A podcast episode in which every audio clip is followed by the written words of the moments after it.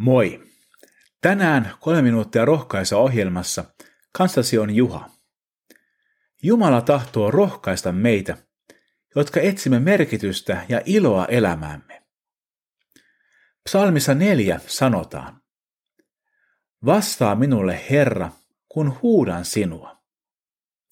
Sinä, Jumala, olet minun auttajani, sinä avaat minulle tien ahdingosta. Ole minulle armollinen ja kuule rukoukseni. Ihmiset, kuinka kauan te panettelette minua? Kuinka kauan te tavoittelette tyhjää, rakastatte valhetta ja vilppiä? Tietäkää, Herra tekee omilleen ihmeellisiä tekoja. Hän kuulee minua, kun huudan häntä avuksi. Vaviskaa siis, älkää syntiä tehkö. Miettikää tätä vielä, kun menette levolle. Olkaa ääneti Herran edessä. Uhratkaa säädetyt uhrit ja luottakaa Herraan. Monet sanovat, kumpa saisimme osaksemme menestystä. Herra, käännä meihin kasvojesi valo. Mutta sinä annat sydämeeni suuremman ilon, kuin kukaan saa viinin ja viljan runsaudesta. Rauhassa menen levolle ja nukahdan. Sinä, Herra, sinä yksin olet minun suojani, minä saan elää turvassa. Ihmisen elämä ei ole keskimäärin helppoa. Hädän hetkellä monen mieleen tulee kääntyä Jumalan puoleen. Herra, vastaa minulle. Herra, auta.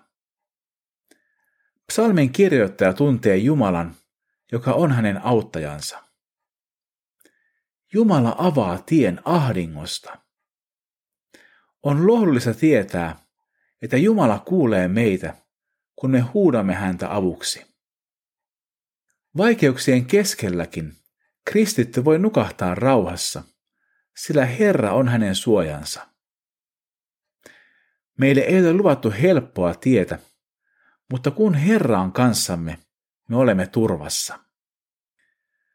Monesti me ihmiset kaipaamme yltäkylläisyyttä, että olisi paljon kaikkea.